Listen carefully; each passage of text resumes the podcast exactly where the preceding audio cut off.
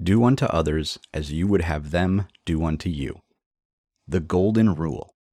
We first heard that from our parents, or a teacher, or someone else who sought to guide us, to shape our moral compass. But does the Golden Rule work for managers and associates?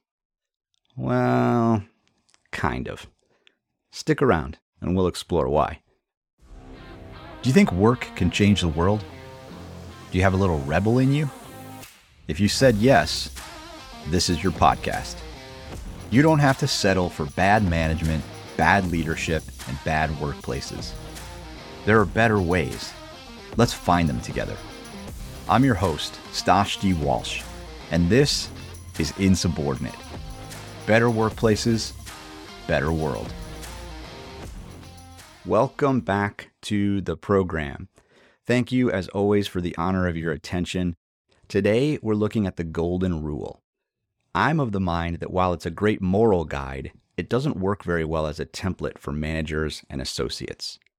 Let's dive in. The first reason why the Golden Rule isn't of great usefulness in organizations with managers and associates is that it is a moral guide, not necessarily a practical one. Generally speaking, we're exposed to the Golden Rule when we're young around general themes like kindness, fairness, and generosity not necessarily specific themes like feedback, customer service, or succession. The Golden Rule seeks to guide us in terms of generally accepted principles. It doesn't necessarily seek to guide us in terms of specific applications or in specific locations. Because of this, it doesn't have the same level of applicability that we tend to try to use it with. We tend to take the Golden Rule and use it as a template in every situation, where it doesn't really apply. It doesn't really work that way. It's a great moral guide. It results in integrity and a good reputation for caring about how people are treated, wanting to treat them well. That's absolutely important and it shouldn't be minimized. We're not talking about abandoning our moral compass here. But you can get there via other pathways given the situation. And I'd argue that in organizations, as a manager with associates, those other pathways are better. For example, when we talk about performance feedback, some people want their feedback delivered as a feedback sandwich. They want a positive statement and then some sort of criticism and then some sort of positive statement. Other people, and I would fall into this latter category, want their feedback direct. They don't want any sugarcoating. They want people to get straight to the point. They want a 15 minute meeting, not a one hour session. So, do unto others as you would have them do unto you in that particular situation doesn't necessarily apply.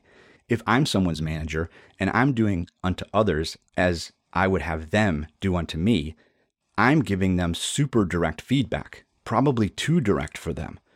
And so their experience of that is feeling like they've been overwhelmed or that there was too little personal touch associated with the feedback. But that's my preference. So, doing unto them as I would prefer isn't necessarily the best course of action. Even though, from a moral perspective, I'm still trying to care for them well, I'm still trying to offer them something I think is worthwhile and good. Here's another example Words of affirmation is my love language. It matters to me what words people use. I'm the kind of person who cherishes cards and letters and saves those sorts of things. So if I do a good job at work and someone gives me an Amazon gift card, I'll be grateful and I'll spend that Amazon gift card on something I think is nice or use it as a way to gift someone else. But what I would really appreciate more is for them to say something specific about what I did or the impact that it had. Words matter to me so much that I actually have my grandfather's printed handwriting tattooed on my arm. So again, doing unto others as I would have them do unto me, I'm not necessarily going to be receiving from someone else the same kind of value that I would really want if it was totally up to me. Take customer service, for example. We treat our customers differently based on the length and breadth of our relationships, based on the circumstances that the customers have. I know of someone who's very close to me who works in a customer service field and who does a lot of different kinds of things for a lot of different kinds of customers based on the customer's need, not necessarily on the preference of the organization for whom she works. One extreme example of this is actually using the order entry system of the customer or the client to do business with them as opposed to their own order system because that's the client's preference. If they were to do that for everyone, it would be impossible. It's not something they could do at scale. But for that particular customer, they make exceptions or they do things differently because it's the customer's preference to which they're catering because they're not talking about a moral standard, they're talking about a practical one. Yet one more example succession management. Every single organization in the world needs to think about how it develops future leaders for its organization. But what I want versus what I need in a given situation might be very different. For example, I might think that I'm ready for the next step in my career, or to take on more responsibility, or to have direct reports for the first time, or whatever else the situation might be calling for. But someone else might say, well, you need a little bit more development in this area or the other area or a third area. I might receive that as a negative because I'm not getting what I want. I'm not getting someone treating me the way that I would want to be treated. But they're treating me in a way that gives me what I need and prepares me for the future, even if it's not necessarily what I want in that moment, because I'm being prepared for the future. Another issue that the Golden Rule has in a practical sense is that it tends to be a response to a negative, not a positive aspiration. Usually, we hear the Golden Rule when we fail to do something, like when we're children and we fail to share our toys, or we fail to talk nicely to one another the expectation is built in. It's usually the opposite of whatever we were doing when someone reiterated the golden rule to us. Moral codes are usually opposites, absolutes. Most of our applications, though, aren't opposites. It's not a binary choice, one or the other. Giving feedback to someone isn't a matter of right and wrong, it's a matter of preference from among multiple options. The same thing is true of interacting with customers or selecting and developing talent. The last problem that the Golden Rule has in terms of application is that it centers the narrative around me. Do unto others as I would have them do unto me puts me in the center of the decision making.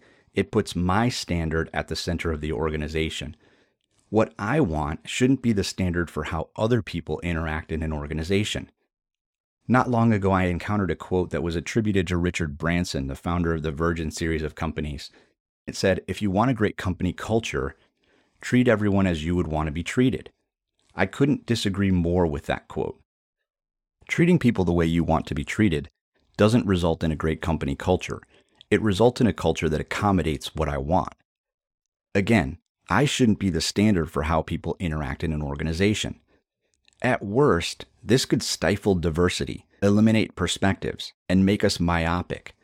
We really don't want to be centering our organization and its culture or even individual interactions around what one person wants. Again, the golden rule is not meant to be a selfish application. It's meant to be a broad moral guide. And that's why it sometimes breaks down as we're talking about practical applications, because it becomes more self serving as we get into those practical applications.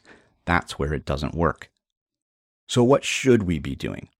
The answer is one word customize. Customize wherever possible. We should be customizing in our individual interactions, as mentioned, with regard to feedback or customer service or succession our customer relationships more broadly, organization to organization, should also be customized where possible. Individual development and how we prepare people for the future and their future opportunities and roles should be as customized as possible. Feedback that we deliver to people should be customized to what they prefer, not what we prefer. Even work arrangements. There's a lot of talk out there about whether we should be having people come back to the office or let people continue to work from home or have some sort of hybrid arrangement. My perspective on the matter is we should leave it up to the people who are doing the work.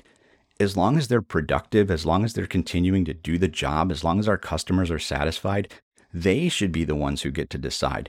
It's not treat others as I would like to be treated, it's treat others as they would like to be treated. Give them the opportunity to decide how they want to be treated and what they want to be doing in a given situation. And one size doesn't fit all. Insubordinate episodes release weekly on Tuesday mornings. If you found this episode helpful, please consider rating or writing a review for the podcast or sharing it with a friend. As always, resources to help you are listed in the program notes. Until next time, stay with the program.